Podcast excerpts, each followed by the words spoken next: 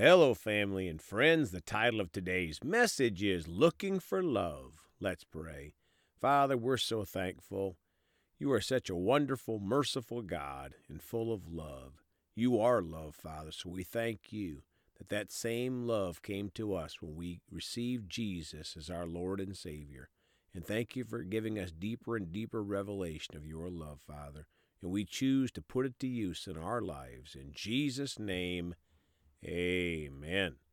Well, folks are going to talk today about this topic looking for love. You know, there's an old song with the lyrics that say, looking for love in all the wrong places. And you know, without Jesus, that is what we will do.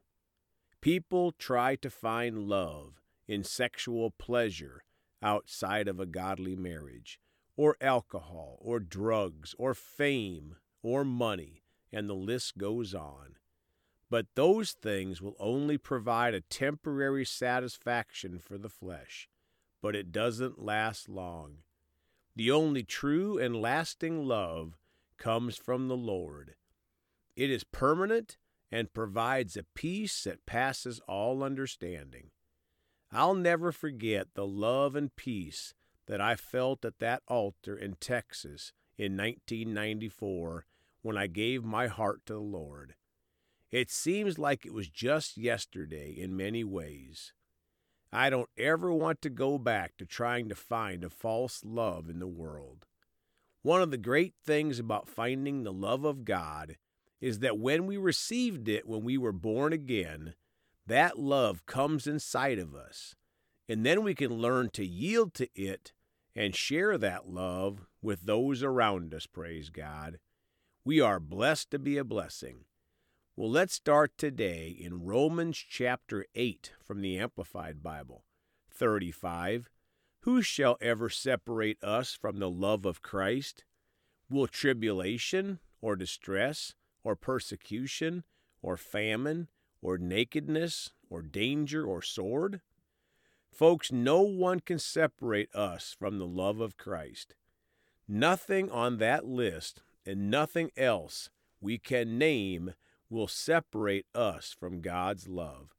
God is love, and because of his love for us, he sent Jesus to pay the price for our sins.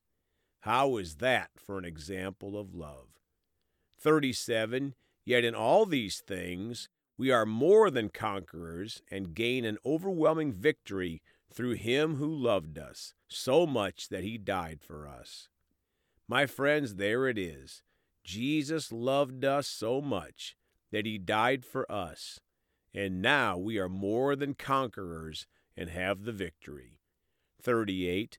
For I am convinced and continue to be convinced beyond any doubt that neither death, nor life, nor angels, nor principalities, nor things present and threatening, nor things to come, nor powers. 39. Nor height, nor depth, nor any other created thing will be able to separate us from the unlimited love of God which is in Christ Jesus our Lord. Folks, are we convinced beyond any doubt in God's unlimited love for us, which is in Jesus our Lord? That love is not in another pick your own choice of God. No, it is in the Lord Jesus. Don't go looking for love in another God. You'll only find the true love in Jesus. No other God can provide it. In fact, the other gods, the false gods, provide the opposite of love. Don't listen to the lies of the devil about his love. He has only hate. Satan steals, kills, and destroys. Now Ephesians 3:17 through 19 in the Amplified Bible. 17 so that Christ may dwell in your hearts through your faith and may you having been deeply rooted and securely grounded in love.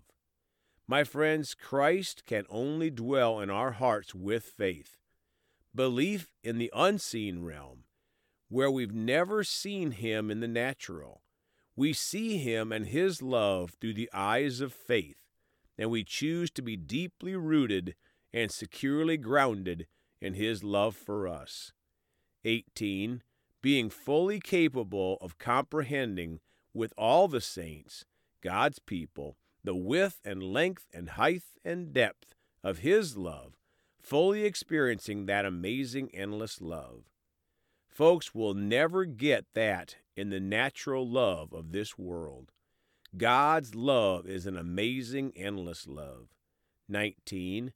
And that you may come to know practically through personal experience the love of Christ, which far surpasses mere knowledge without experience, that you may be filled up throughout your being to all the fullness of God, so that you may have the richest experience of God's presence in your lives, completely filled and flooded with God Himself.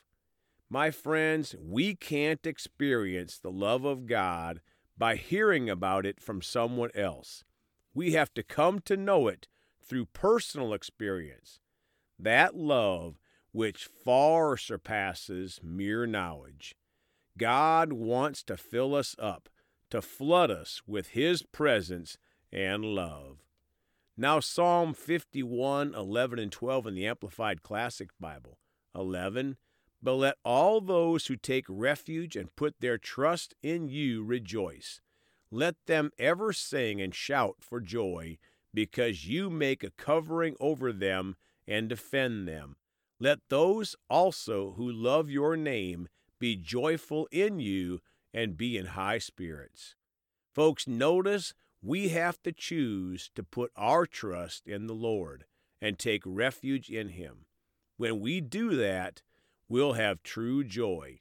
When we return the love God put inside of us back to Him and His people.